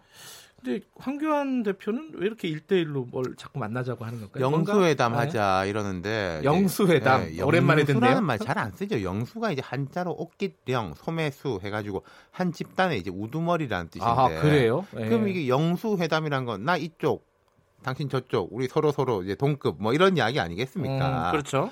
황 대표 입장에서 보자면은 본인 지지율도 요즘 높고 그 일야당 대표로 장악력도 강하고 음흠. 사실 이게 한국당 계열 정당에서요 정상적인 이 전당대회로 치러진 게 한 거의 3년 만이거든요. 지난 총선 아하. 그 옥새 들고 나르샤 뭐 이 파동 이후로 거의 처음이에요. 예, 예. 거기다가 최근에 이제 장외 일정까지 진행하면서 기세를 늪혔는데 이런 그림을 생각할 거예요. 지금 제가 볼 때는 황 대표가 대선이라는 마라톤에서 혼자 스타트를 끊어가지고 뛰고 있습니다. 음. 근데 어쨌든 이 영수회담을 통해서 위상을 확고히 하면서 장외 일정을 마무리한다. 황 대표 입장에서 그림이 되게 괜찮죠. 음. 그리고 두 번째로는 조금 더 현실적으로 볼 때 지금 정치 경력이 아주 길고 노련한 이해찬, 손학규, 정동영 아하. 거기다가 또 이제 뭐 한국당 저격수를 자임하는 이제 정의당의 이정미 대표까지 있지 않습니까? 그럼 다른 당 대표들하고 같이 앉아 있으면 자칫 1대 5 구도가 될 수 있다. 아. 그러니까 황 대표 입장에서는 대통령한테 집중해도 만만찮은데 나머지 네 명하고 같이 앉아 있는 게 부담스럽다. 원어브 댐이 되기가 싫다 이런 네. 느낌도 네. 있네요. 거기다 또 구도가 음. 나 빼고 다 같은 편. 자기는 아. 그렇게 느낄 테니까요. 예, 패스트트랙 관련해서 보면요 또. 그렇죠. 근데 나경원 대표도 또 이 상설 협의체에서 교섭단체만 하자 비교 네. 비교섭단체 뭐, 빼자 비슷한 이유 아니겠습니까? 근데 예. 이게 재밌는 것은 이게 진전이 있는 거예요. 회동을 하냐 마냐의 문제가 아니라 어떻게 형식적인 문제로 밀고 당기지 아, 않습니까? 어느새 그렇게 됐네요. 그러니까 뭐 전제 예. 조건 뭐 들어주 뭘 들어주면 하고 안 하고 이런 건 없어요. 음. 상당한 진전인데 근데 또 제가 볼 때 묘한 게 황교안 대표하고 나경원 원내대표 간에 눈에 보이지 않는 경쟁. 대통령하고 내가 먼저 마주앉는 아, 뭐 그런 뭐 이런 게 있어요? 것도 조금 뭐 느껴지는 것 같아요. 아하. 문 대통령의 맞상대. 음. 요즘 사실 두 사람이 경쟁적으로 발언 수위가 높지 않습니까? 음. 네. 또 대통령하고 야당 뭐 제1야당 대표가 네. 1대1로 만나는 경우가 별로 없지 않았냐. 옛날에 뭐 권위주의 시대 유물 아니냐? 이런 얘기도 있대. 이거 맞는 얘기예요? 그게 맞기도 하고 안 맞기도 해요. 그러니까 어. 야당 이게 이런 이야기인데 야당이 대통령만 자꾸 상대하려고 하면은 여당 특히 여당 대표 존재감이 낮아진다. 이건 분명히 맞습니다. 그렇겠죠. 일단 문재인 대통령도 작년 4월에 홍준표 대표랑 일대일 회동을 했어요. 아 그랬었나요? 이 전례가 음. 이겁니다. 다른 당 대표들하고 만나고 그다음 따로, 아, 따로. 이런 식으로 됐었거든요. 예. 막상 이런 일대일 회동이 전혀 없었던 건 박근혜 전 대통령 때입니다. 아? 항상 여야 대표랑 같이 만났어요. 음흠. 박근혜, 황우여, 김한길, 박근혜, 김무성, 문재인 이런 식인데 음흠. 그럼 박 전 대통령이 이제 권위주의를 탈피하자고 해서 이렇게 만났냐? 그게 아니죠. 그럴 리는 없을 것 같은데. 아니, 그게 그 인식이 여야 대표는 동급, 대통령 그 위. 아하. 그러니까 이제 셋이서 항상 만난다. 예. 이런 인식이었던 거죠. 예. 거꾸로 보면은요. 노무현 전 대통령 이명박 대통령 때는 1대1 회동 상당히 많았습니다. 음흠. 그러니까 노무현 전 대통령이 이제 초기에는 그런 게 있었어요. 당청 분리를 내세웠지 않습니까? 네. 2003년 7월 달에 그러니까 이건 취임한 지 한 서너 달 지나 가지고 이 지금 그때 한나라당에서 영수회담 이런 이야기가 나오니까 나는 여당의 영수가 아니라 행정부의 수반이고 음. 민주당 한나라당 대표끼리 만나서 회담하는 게 여야 영수회담이다. 음, 이렇게 논리적으로는 아, 맞는 얘기죠. 근데 그랬는데 음. 나중에 이제 현실적인 이유 때문에 자주 만났죠. 그럼 뭐 김영삼, 김대중 정부 때는 말할 것도 없고요. 근데 이게 만나는 게 이렇게 어려우면은 사실 만나고 나서는 내용은 별로 없는 거 아니에요? 그러니까 이게 참 서모적인 게요. 예. 이런 식으로 일이 진행되면은 만남이 성사되는 것 자체가 일 끝난 느낌을 주는 겁니다. 아 그리고 뭐 어차피 이야기가 뻔한 거 아니냐 서로 할 말하고 악수하고 근데 진짜 중요한 거는 뭘 뭘 논의해가지고 무슨 결과물을 냈다 이렇게 되는 거 아니겠어요? 예. 그럼 어떻게 해야 돼요? 이런 이제 좀 차원이라든지 논의의 구도를 바꾸는 방법은 네. 하나 있습니다. 자주 만나면 돼요. 자주 만나자. 네. 예. 그리고 대통령제 국가인 이제 미국 같은 경우에는 미국은 또 뭐 야당 대표의 개념이 이제 확실치가 않은데 뭐 하원 의장, 뭐 야당 원내 대표 이렇게는 있고 야당 대표는 없는데 그냥 의원들한테 연락하고 만나고 하는 거는 그냥 뉴스도 아니에요. 음, 개별 다른 당 의원들한테도 그런 식으로 늘어나면은 영수회담이다 뭐다라는 이야기 자체가 그냥 성립을 안 하게 되는 뉴스가 거죠. 아닌 예. 그렇죠. 기자회견도 자주 하고 그렇죠. 야당이고 네. 여당이든 의원들도 자주, 자주 만나고 이러면은 훨씬 더 벽이 낮아지지 않을까. 네. 예, 오늘 말씀 감사합니다. 감사합니다.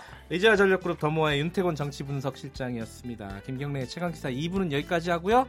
잠시 후 3부에서 뵙겠습니다. 일부 지역국에서는 해당 지역 방송 보내드립니다.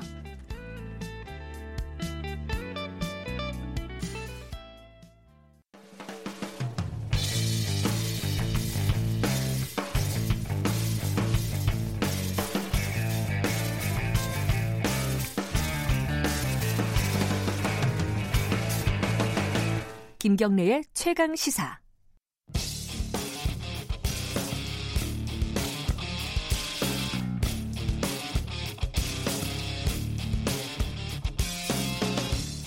네, 김경래 최강 시사 3부 시작합니다. 역사 카페 시간인데요. 매주 수요일 날 하는 어, 오늘은 박태훈 교수님이 멀리 출장을 가셔서 어, 특별한 분을 모셨습니다. 아, 오창익 인권연대 사무국장님과 함께 오늘 5.18 당연히 이번 주는 뭐 5.18 얘기를 할 수밖에 없지 않겠습니까? 5.18 얘기를 나눠보겠습니다. 오창익 인권연대 사무국장님 나와 계십니다. 안녕하세요. 네, 안녕하세요. 어 그리고 어, 유튜브 라이브 진행하고 있으니까요. 예, 오창익 사무국장님이 어떻게 생겼는지 보실 분들은 유튜브로 아이고, 들어오셔서 네. 누가 그런 얘기 하네요. 오늘은 곰돌이 특집이냐고. 아이고, 네. 외모 차별입니다. 아니 그 뉴스 브리핑하는 민동기 기자가 네. 별명이 곰돌이거든요. 아, 네. 예. 자, 5.18 얘기 먼저 요 얘기부터 좀 여쭤봐야 될것 네. 같아요. 제가 듣기로는 5월 걸상 프로젝트라고 있는데 그거의 아이디어가 어, 오창익 사무국장님한테 나왔다 이런 아, 얘기 들었는데 맞나요? 아이디어는 뭐 서혜성 작가 아이디어인데 예. 저희 단체 인권연대에서 진행하는 프로젝트입니다. 아 그렇군요. 네. 먼저 좀 소개를 해주세요. 5월 걸상 프로젝트 어떤 음, 건지. 지난 5월 9일에 명동 성당 앞에 세웠는데요. 네. 어, 5.18을 우리식으로 기억하는 방법입니다. 네. 첫 번째 5.18은 1980년 5월 18일에서 27일까지에 멈춰 있는 사건이 아니다. 뭐 지금도 굉장히 중요한 현안 아닙니까? 네. 5.18 관련 뉴스들도 계속 쏟아져 네. 나오고요. 방금도 들으셨지만 제1야당 대표가 5.18 기념식에 가느냐 마느냐 뭐 예. 이런 것도 쟁점이 되는 그렇죠. 상황이고요. 그러니까 5.18은 현재적 사건이라는 게 되게 중요하다고 생각했고요. 네. 또 광주 5.18이 광주광역시에 국한된 사건이 아니다. 광주 외의 지역에 사는 많은 사람들에게 굉장히 큰 영향을 미쳤다. 으흠. 그래서 5.18은 어 광주 이외의 지역에서도 좀 기억돼야 된다. 다시 말해서 5.18은 현재화라는 숙제가 있고 또 전국화라는 숙제가 있다. 음. 그 현재와 전국화의 숙제를 예. 어떤 식으로 풀 것인가를 고민하다가 네. 저희는 5.18을 생각하면서 걸상을 생각했어요. 걸상이라는 게 그 의자 말씀 네, 걸터 앉은 걸상이죠. 아, 예. 네. 책상 걸상할 때 예. 걸상. 그러니까 지금 우리가 뭐 좀 부족한 점도 있습니다만 누리고 있는 민주주의와 인권이 음. 사실은 5.18에서 희생된 분들을 통해서 네. 그분들이 토대가 되었다. 음. 그래서 5월 걸상이라는 건 저희가 마련한 걸상에 좀 앉으셔서 그동안의 역사도 생각하고 또 5.18에 희생된 음. 분들도 음. 좀 생각하는 기회를 가졌으면 좋겠다. 이런 프로젝트입니다. 그러니까 지금 명동에다가 명동 성당 앞에다가 바로 앞입니다. 네. 그게 첫 번째 만든 건 아니죠? 어디 어디가 지금 마련돼 어, 있죠? 목포역 광장 앞에 하나 있고요. 예. 그다음에 부산 진해 롯데백화점 앞에 번화가인데요. 거기도 어. 걸상이 있습니다. 거기 뭐 특별한 이유가 있나요? 어, 아니 뭐 그 광주 항쟁으로 기억하고 있습니다만 사실 그 학살이 없었을 뿐 목포 지역에서도 상당히 아. 많은 항쟁이 있었습니다. 근데 예. 그걸 좀 기억하자는 의미였고요. 부산에서도 이게 광주 5.18이 광주만의 일이 아닌 게 알고 계신 것처럼 직전에 부모 항쟁이 있었습니다. 네. 그러니까 잘못 잘못하면 광주 학살은 부산 학살이나 마산 아, 학살이 될 수도 예, 예. 있었던 예. 거죠. 그러니까 어, 역사는 뭐 하나의 사건만 존재하는 게 아니라 연결 네. 속에서 있기 때문에 광주와 부산이 다르지 않다. 부산과 광주가 음. 다르지 않다라는 고백을 담은 거고요. 그 두 개의 걸상은 5.18을 기념하는 일을 주로 하는 5.18 기념재단에서 만들었고요. 네. 시민 모금 방식으로 만든 건 아. 서울 명동 성당 앞에 만든 게 처음입니다. 저도 이제 사진으로 바, 보니까요. 네. 직접 가보지는 못했는데 이게 뭐랄까 의자처럼 생기지 않고 네. 무슨 동그란 네. 뭐랄까요 밥상처럼 생겼다고 네, 해야 네, 되나요? 밥그릇 네. 네. 또는 제기입니다 원래 모양은. 아 제사 지낼 때 쓰는 아. 서울시립대 정대영 교수 작품인데요. 예. 어, 그러니까 지금은 뭐 그런 문화가 없습니다만 예전에 어, 머니들이 네. 뭐길 떠나는 자식을 위해서 또는 음. 어, 객지에서 고생하는 자식을 위해서 새벽에 물을 길어 올려가지고 정화수라고 그러죠. 네. 그 담아서 이제 빌고 그런 예, 예. 모습이 있지 않습니까? 그런 걸 담아낸 겁니다. 음흠. 그러니까 5.18 영령들이 당신들의 희생이 결코 헛된 게 아니다. 음. 그리고 우리가 당신들을 기억하고 있다라는 마음을 담은 거고요. 네. 그래서 제기 모양으로 만든 겁니다. 음. 또 둥근 모양인데 둥근 모양은 어, 5.18 정신이 좀 확산됐으면 좋겠다. 음. 네. 5.18에서 여러 가지 기억하지만 어, 5.18 영령들의 희생도 또 중요하고요. 또 네. 그 진압군에 의해서 무참하게 학살 당하기 직전에 에, 해방 광주, 대동 광주라고 그래서 뭐 밥을 같이 나눠 먹고 네. 헌혈 행렬이 끊이지 않았고 하는 모습들이 있거든요. 네. 굉장히 현명하고 지혜로운 민중들의 공동체가 구현된 시기가 있었는데 네. 뭐 그런 의미도 담고 있습니다. 그런데 어 사람들이 이제 지나다니는 행인들이 앉아서 이제 5.18에 죄송합니다. 5.18에 대해서 한번 생각해 보자는 취지인데 네. 그냥 지나가다가 어 의자가 하나 새로 생겼네. 네. 뭐, 뭐, 구청에서 돌로 만들었나? 이러고 그냥 5.18과 상관없이 생각하시는 분들도 있을 것 같아요. 저희는 그래도 상관없다고 생각해요. 아, 그래도 상관없다. 네. 그러니까 그 조형물이 어떤 면에서 보면 굉장히 심심합니다. 그렇더라고요. 보통은 네. 조형물에 뭐 요란하게 많이 써놓거든요. 네, 맞아요, 안내판도 맞아요. 써놓고 이걸 세운 사람은 누구고 뭐 이런데 맞아요. 그런 공지사가 없고요. 음. 써 있는 글자가 한글로는 딱 네 글자입니다. 5월 걸상이고 아하. 그 밑에 어, 날짜를 적어놨습니다. 1980년 5월 18일부터 5월 27일까지 음. 광주항쟁 기간이죠. 그래서 뭐 뭔지 모르고 앉았는데 문득 5월 걸상이 뭐야 검색해 보니까 아 이런 의미구나. 음흠. 그러니까 우리가 그냥 일상생활을 해요 시민들은. 그런데 네. 문득 어떨 때 뭐 권리 침해가 있었는데 권리 구제를 받는다든지 네. 또는 문득 자유를 느낄 때가 있잖아요. 네. 그럴 때 이게 곰곰이 생각해 보니까 하늘에서 뚝 떨어진 게 아니라 네. 이를테면 4.19, 5.18, 6월 항쟁 등이 기대고 있구나라는 걸 잠시라도 생각해 보자는 취지여서요. 네, 걸상을 요란하지 않게 만들었습니다. 그 행인분들도 어, 다리가 좀 아프면은 그냥 편하게 쉬었다 가도 괜찮다. 너무 부담감 느끼지 말고 그죠? 이미 많은 분들이 앉아 계세요. 그러니까 네. 예, 사람들이 많이 왕래하는 것이죠. 네, 명동성당을 가려면 언덕이지 않습니까? 예, 예. 명동성당을 바라보고 오른쪽에 가로수가 하나 있는데 그 옆에 바로 있고요. 명동성당 나오자마자 왼편에 있는 겁니다. 그 인권연대에서 이 앞으로 전국적으로 확대한다고 하셨잖아요. 한 몇 군데 정도를 목표로 지금 진행하고 어, 계십니까? 뭐 2, 3년 전에 저희가 이 프로젝트를 처음 구상할 때는 한 100개는 세우겠다는 건데 예. 꿈 같은 얘기고요. 예. 2년 동안 겨우 하나 했습니다. 그 어, 어려운 문제인데 저희는 뭐 개수가 중요한 거는 음. 아, 니라고 생각하고요. 의미 있는 곳에 5월 걸상을 세워 나갈 거고 또 하나는 이 5월 걸상은 어, 똑같은 걸상은 절대 안 세울 겁니다. 그러니까 지금 제기 모양이면 아, 나중에 그래요? 다른 거. 네, 그래서 오. 어. 문화적 상상력도 좀 음. 갖춰야 된다. 예. 이를테면 그동안의 조형물이 너무 위대했던 게 많은 것 그렇죠, 같아요. 그렇죠. 그래서 사실 그 조형물들을 보면서 정말 위인이고 우리가 따라 배워야 될 분들을 담고 있는데 네. 그좀 거리감도 있고 그랬던 것 같아요. 그래서 음. 저희는 일종의 생활형 조형물로 음. 만들려고 하는 겁니다. 그러니까 명동성당에 세우는 5월 걸상도 어떠냐면 지나가다 보면 마치 오래전부터 거기 있었던 것 같은 느낌이 있어요. 음. 그러니까 주변과 전혀 어, 이렇게 그러니까 제대로 잘 어울리는 거죠. 이질감이 별로 없다. 네, 어색하지 않고요. 예. 그런 조형물들을 만들려고 하고요.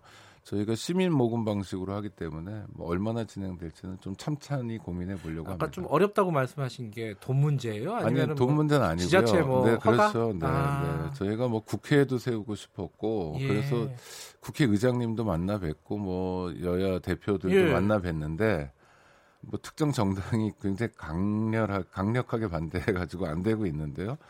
특정 정당이 자유한국당일. 자유한국당이죠. 예. 네. 그래서 하여튼 뭐 그런 난관들이 있습니다. 근데 아. 국회야말로 5월 걸상이 세워져야 될 공간이라고 생각하고 그리고 국회가 굉장히 넓어서 그러니까요. 뭐 저 녹지 공간에 이제 정말 음. 뭐 아주 어, 저뭐 한두 사람이 앉을 만한 걸상을 만드는 건 무리가 아닌데 5.18에 대한 막연한 거부감 뭐 같은 게 있는 것 같습니다. 국가에서 공식적으로 지정한 그런 기념일이 추모일이기도 한데 네. 그거를 의자 하나 세우는 게 그렇게 어려운 일인가라는 생각도 좀 드네요. 네, 그, 하여튼 뭐 천천히 설득하는 노력을 해보겠습니다. 아니 말 나온 게 그러면 좀 네. 여쭤볼게요. 5.18 주간입니다. 네. 어, 여러 가지 이제 일들이 있습니다. 각종 증언도 나오고 어, 관련된 뭐 뭐랄까 쟁점들도 아까 말씀하신 게 있는데 황교안 전 총리가 5.18 기념식에 참석을 하러 간다고 합니다. 근데 그 부분에 대해서 광주 시민들의 반감이 일부 좀 심한 부분이 있는 것 같아요. 반발이 이거를 광주 시민들 입장에서는 어떻게 봐, 보고 계신지 그리고 그 이 상황을 어떻게 좀 해석을 해야 되는지 그 부분을 좀 그러니까, 여쭤보고 싶었어요, 사실. 자유한국당 대표가 제1야당 대표니까 5.18 기념식에 가는 건 자연스러운 일입니다. 네네. 뭐 광주 시민들 당연히 환영하는데요. 네. 문제는 어, 지난번에 5.18에 대한 망언이 있었잖아요. 그렇죠. 정말 그, 그, 뭐, 다시 듣기도 민망한. 3인방. 네. 예. 그 망언에 대해서 뭐 징계도 안 하고 있고요. 네. 뭐 계속 미적미적 되고 있죠. 또 하나 중요한 것은 아직까지 5.18 진상이 알려지지 정확히 확인되지 않은 부분도 네. 있고 논란이 있습니다. 음. 뭐5.18 당시에 전두환 씨의 행적이 어땠냐, 헬기에서 기총 소사를 했냐 안 했냐, 네. 증언들은 쏟아지고 있는데 일부의 극단적인 사람들이 이제 부인하고 있는데 국가 차원에서 이 사실을 정, 검증하고 또 국가적 사실 실체적 진실을 밝힐 필요가 있는데 네. 이 진상규명위원회도 위원 구성 때문에 안 되고 있는데 이게 자유한국당 일입니다. 또 하나는 광주 시민들이 의, 의, 의문을 갖고 있는 건 그런 것 같아요. 이제 내년 총선을 앞두고 네.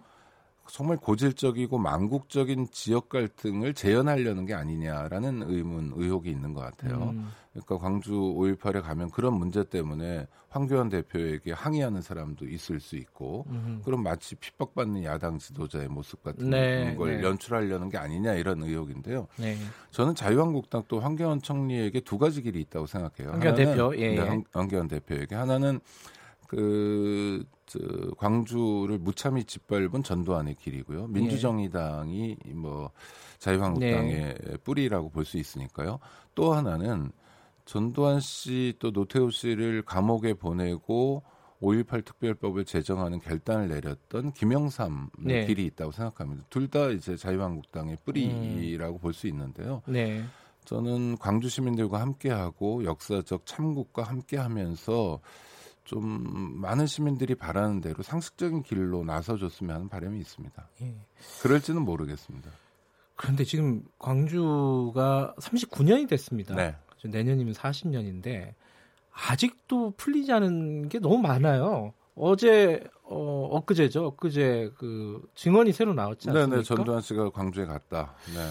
그러니까 지금까지 뭐 여러 가지가 아직 규명이 안 됐지만 가장 뭐 핵심적인 것 중에 하나가 발포 명령을 누가 했느냐, 사살 명령을 누가 했느냐인데 이 증언자는 어, 그 미군 부대에서 일했던 네네. 요원으로 일했던 이 어, 어, 증언자는 전두환 씨가 당시 1시간 전에 내려와서 사살 명령을 한 것으로 자기는 추정하고 있다. 라고 했단 말이에요. 네. 이 부분은 어떻게 아니, 보셨어요? 저는 뭐 오늘 오늘 아침 보도는 뭐 광주 학살 진압 계획을 보고하니까 전두환 씨가 good idea 뭐 예. 뭐 이렇게 얘기했다는 겁니다. 그러니까 예. 저는 5.18 당시에 전두환 씨의 행적은 상식선에서 얼마든지 판단할 수 있다고 생각해요. 음흠. 그 직전에 79년 12월에 어떤 일이 있었냐면 계엄사령관이었고 육군 참모총장이었고 직속 상관이었던 사람을 총격전까지 벌이면서 체포합니다. 네. 그러니까 아무 연고도 없는 광주 사람들을 진압하는 건 일도 아니었던 거죠. 또 음. 하나의 시나리오는 자, 79년 12월 12일 구테타를 통해서 실제로 집권했는데 그 집권한 사실을 전면화하지 못했거든요. 네. 여전히 대통령은 최규화였고 예. 그래서 대통령이 되고 싶었는데 그러기 위한 대형 프로젝트가 필요했던 거죠. 굉장히 국정이 혼란스럽다든지 음. 군인이 이 국정 최고 책임자가 되지 않으면 안 될 상황들을 연출했는데 그 희생양으로 광주란 지역이 선택된 겁니다. 음. 저는 이제 광주 5.18이지만 아까 말씀드린 것처럼 어떤 지역이 선택될지는 또 모르는 일이었고요. 예. 이를테면 일방적으로 뭐 공수부대가 가가지고 사람들을 괴롭히고 곤봉으로 때리고 이러면 어느 지역이든지 대전이든 부산이든 대구든 간에 항쟁을 할 거 아닙니까? 이러지 말라고. 그렇죠. 군인들이 국민을 괴롭히면 어떡하냐. 그게 이제 빌미가 돼가지고 집단 학살을 했던 거 아닙니까? 저는 전두환 씨의 의도라든지 전두환 씨의 행적으로 봤을 때 광주에서 전두환 씨의 역할은 너무도 명확하다고 봅니다. 전두환이 주도한 거죠. 네. 음. 근데 전두환 씨는 지금까지 그 5월 광주 당시에 광주에 내려간 적이 없다라고 주장을 해왔단 말이에요. 네. 그래갖고 처음으로 사실 이 증언이 나온 거예요. 이거 굉장한 의미가 있을 것 같다. 하지만 규명이 돼야 되는 거 아니겠습니까? 아니, 그러니까 그 진상, 진상 규명을 위한 법률이 만들어졌고 예. 국방부 입장도 그런 겁니다. 국방부에도 여러 가지 자료가 있을 텐데 진상규명위원회가 예. 발족되면 네. 그 자료들을 볼 수 있고 밝힐 수 있다는 입장이거든요. 예. 그러니까 우리가 진실에 가까이 갈 수 있고 국회가 작업을 서둘러야 되고 자유한국당이 협조했으면 합니다. 음. 한 가지 또 의아한 거는 어, 사람들이 잘 이 부분을 생각을 못하 저도 마찬가지고요. 네. 그 민주화 운동이잖아요. 네. 5.18이. 근데 유공자로 서운을 받지 못했다면서요? 근데 서운은 아니고 민주 유공자로 정해져 있는데 네. 그게 우리 이 우리 현대사의 좀 한계이기도 합니다. 어... 그러니까 국가 유공자는 세 부류가 있는데요. 네. 독립을 한 독립 그렇죠. 유공자가 있고 그다음에 뭐 전쟁에 참전했다든지 하는 호국 예. 있습니다. 일반적으로 국가 유공자라고 부릅니다. 예. 또 나머지 한 부류가 민주 유공자인데 예. 민주 유공자 지정 자체가 이를테면 4.19와 5.18을 제외하고 누구도 민주유공자가 되지 못하고 있습니다. 4.19하고 5.18, 5.18. 두 가지 사건에 관련된 분들만 민주유공자죠. 예. 그러니까 우리가 굉장히 빚을 지고 있다고 생각하는 이를테면 전태일 열사, 예. 박정철 이한열 열사 같은 분들은 민주유공자가 아니에요. 예. 그러니까 이런 기초적인 문제도 우리가 아직 해결하지 못하고 있다는 숙제가 음. 있고요. 서운도 마찬가지입니다. 서운은 사실은 굉장히 중요한 문제인데 국가 기능과 관련된 거예요. 국가가 예. 국가다우려면 잘하면 상 주고 못하면 벌 줘야 되거든요. 그렇죠. 벌을 제대로 줘야 아, 국가이고 음. 상을 제대로 드릴 수 있어야 국가인데 이 면에서 국가가 부족한 점이 많습니다. 음. 나라가 무엇인지 국가가 무엇인지를 생각해 보는 한 주가 됐으면 하는 바람이 드네요. 네, 오늘 말씀 감사합니다. 네, 고맙습니다. 오창익 인권연대 사무국장이었습니다.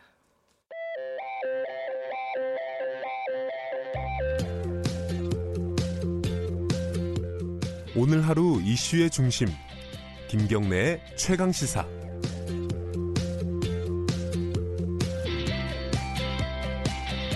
네, 오늘 스승의 날입니다. 어, 38번째라고 하는데요. 그런데 한 교사 단체가요. 스승의 날을 법정 기념일에서 제외해달라 이렇게 제안을 했습니다. 뭐 이렇게 간단하게 얘기하면은 스승의 날을 좀 폐지해달라 이런 뜻인데요. 어, 어떤 어, 마음이 뒤에 있을까요? 이게 참 좀 아픈 얘기입니다. 우리 사회에서. 어, 전국 중등교사 노동조합 곽동찬 위원장 연결해 보겠습니다. 안녕하세요. 예, 안녕하세요. 곽동찬입니다. 곽 선생님도 지금 교사로 재직하고 계신 거죠? 예, 서울 형문고등학교에서 영어 교사하고 있습니다. 아, 그러시군요. 예. 죄송하지만 한 몇 년째 재직하고 계신지 여쭤봐도 될까요? 예, 제가요. 예. 어, 아홉 개 학교에서 한 31년 되었네요. 아, 그래요? 아 목소리가 예. 되게 젊으셔가지고. 아. 예. 예전에 비해서 스승의 날 풍경 많이 달라졌죠? 예, 좀 달라졌죠. 어떻습니까, 예. 요즘은? 어, 2016년도에 청탁금지법이 시행되지 않았습니까? 네네. 예, 그때 이후로는 이제 선생님께 선물 드리는 게 금지되었죠. 네네. 그래서 이 학생회가 공식적으로 카네이션을 주는 것은 허용을 하는데 평가 대상이 되는 학생이 교사에게 제공하는 일체 선물은 금지가 되어 있고요. 예. 특히 개인 학생이 카네이션 선물할 때도 생화로 선물하면 안 됩니다. 아이고, 조화로 그래요. 해야 됩니다. 아 예, 그런 조항이 상황입니다. 또 있어요. 예, 예. 생화가 비싸다는 얘기인가요? 참. 야, 그게 아니라 돈이 든다는 얘기죠. 예. 조언은 학생이 만들 수가 있으니까. 아 본인이 만든 건 괜찮은데. 예예. 예. 어, 사서 주는 건 안 되는 겁니다. 케이크가 예전에는 저도 학교 다닐 때 선생님하고 예. 이렇게 앞에서 케이크 불고 같이 나눠 먹고 음. 이랬던 기억이 있는데 음, 지금은 불법입니다. 케이크를 부는 건 괜찮은데 선생님하고 같이 먹으면 안 된다면서요, 이것도. 아, 이게 엄격한 엄격하게 예. 정하는데 저도 그, 그건 괜찮다고 생각합니다. 예전에는 선물 때문에 학부모나 예. 제자들이 좀 그 부담스러워했잖아요. 그런 예. 측면에서는 긍정적으로 봅니다. 예. 섭섭하진 않으세요? 아, 뭐 별로 섭섭하지 않습니다. 근데 이게 저기 선생님이 위원장으로 계신 전국 예. 중등교사 중등교사 노동조합에서 어, 예. 스승의 날을 법정 기념일에서 제외해달라. 예예. 예. 이 지금 말씀하신 뭐 그런 서글픈 풍경 때문에 그런가요? 어떤 이유가 어, 있었습니까? 일단은 스승의 날이 처음에 만들어진 것이 네. 1963년도 5월 26일 청소년 적십자 중앙 학생 협의회가 네. 그 선생님들에게 존중과 음흠. 그 사기 진작을 위해서 지정을 한 거죠. 즉 민간 단체가 지정을 한 겁니다. 네. 이를 갖다가 그 정부가 이제 그 법정 기념일을 했다가 안 했다가 또 했다가 여러 번 반복이 됐는데요. 네. 제 생각에는 스승의 날이라는 것은 스승에 대한 공경의 의미가 있기 때문에 네. 정부가 나서서 굳이 법정 기념일로 할 필요가 없고요. 아하. 법정 기념일을 함에 따라서 여러 가지 문제가 발생했습니다. 예. 스승이 날이라면 제자가 스승에게 꼭 뭔가를 존경의 뜻을 표해야 되고요. 네. 그 그런데 그 받는 선생님들 입장에서는 좀 불편해요. 이게 이게 행사, 세레머니도 하고 음흠. 그래서 사실은 굉장히 곤혹스러운 날이 되고 있죠. 음, 예. 아예 뭐 학교 휴업하는 학교도 좀 있더라고요. 제, 교장 예, 재량으로. 제가 어제 좀 그 기사를 봤는데요. 네. 그 교육부 조사 결과가 그 어떤 뉴스 기사에 났는데요. 네. 전국의 1만 1,891개 초중고 중에 네. 5.8%, 즉 음. 684개 학교가 오늘 재령 휴업을 한다고 하네요. 참. 그러니까 예. 이런 어떤 뭐 뭐랄까요? 그런 갈등들 혹은 뭐 예. 불편한 예. 그런 것들을 아예 없애버리겠다. 아, 그냥 예, 하루 예. 쉬어버리자. 뭐 이런 뜻이네요. 아 그리고 스승의 날이라는 것은 네. 사실은 네. 봉건적인 개념이죠. 네. 교사를 바라보는 입장이 여러 가지가 있을 수 있는데, 네. 어그 전통적으로는 이제 스승은 그 성직자 같은 네. 존재이고, 그런데 현대에 와서 근현대에 와서는 교사는 노동자이기도 하지만은 어떤 교육 전문가이기도 하죠. 네. 그래서 스승이라는 말 속에는 그 존경을 해야 된다는 의미가 강하고요. 네네.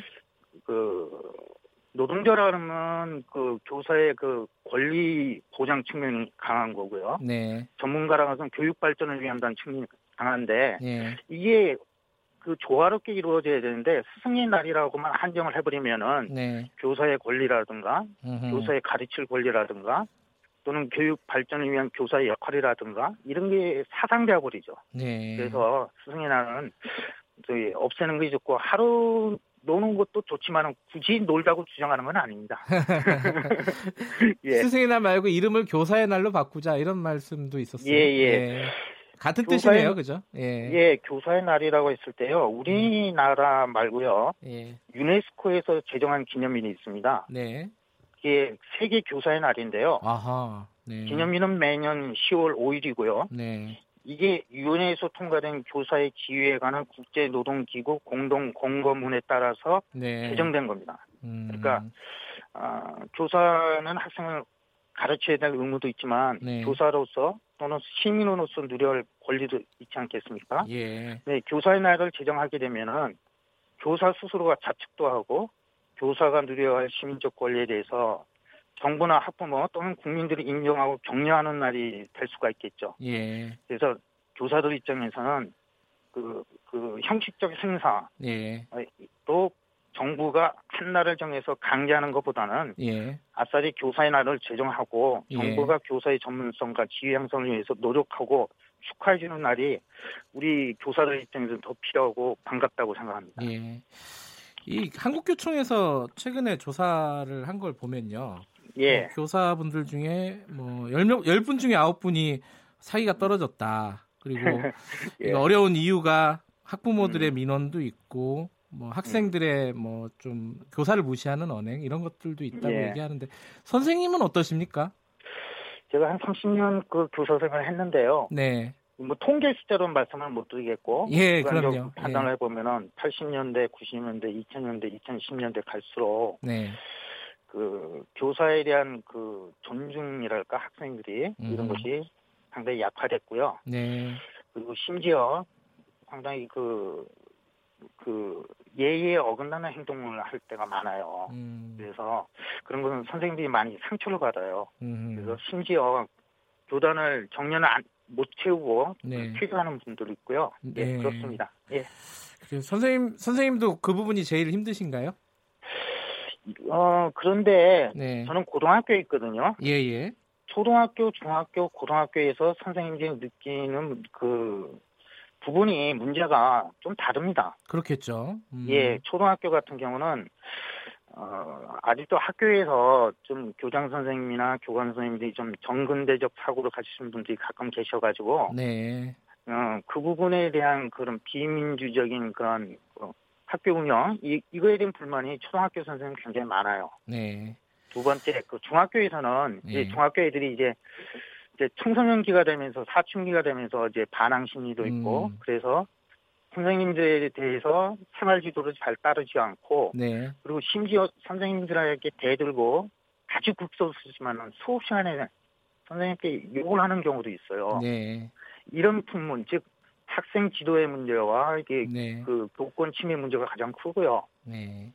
이 고등학교에서는 조금 다릅니다. 이제 그 아이들이 좀 크고 그러니까 네. 이제 성인에 가까우니까 아무래도 저희 고등학교는 입시를 아하. 신경 쓸 수밖에 없지 않습니까? 예, 예. 그런데 지금 학교에서 수업이 그, 그 수능 위주로 수업을 하다 보니까 네. EBS 교재 문제 풀이식으로 가고 있거든요. 네. 그런데 음, 교육부에서 그 내놓은 2015년 교육과정 그 개정 에 의하면은 예. 창의적이고 협력적이고 이런 수업을 하라고 이렇게 돼 있어요. 그 교육 원리와 예. 실제 학교 현장에서 이루어진 입시 위주 교육, 줄세기 교육이 맞지가 않아요. 그래서 예, 알겠습니다. 고등학교 선생님들이 예. 보람을 느끼기가 조금 힘듭니다. 예. 그래도 보람 있을 때도 많으시죠? 아, 있지요. 어떤 때 있냐면은. 아, 시간이 많지가 않아가지고요. 예, 예. 보람이 있는 시간이 많다는 것까지만 듣도록 하겠습니다. 왜냐하면 너무 또 예, 예. 절망적이면은 예, 그렇죠. 청취자분들이 예. 어, 절망하실까봐. 어쨌든 오늘까지는 예. 스승의 날이니까 축하드립니다. 예, 고맙습니다. 네. 예, 곽동찬 전국 중등 교사노조 위원장이었고요. 김경래 최강기사 오늘은 여기까지 하겠습니다. 저는 뉴스타파 기자 김경래였고요. 내일 아침 7시 25분 다시 돌아오겠습니다.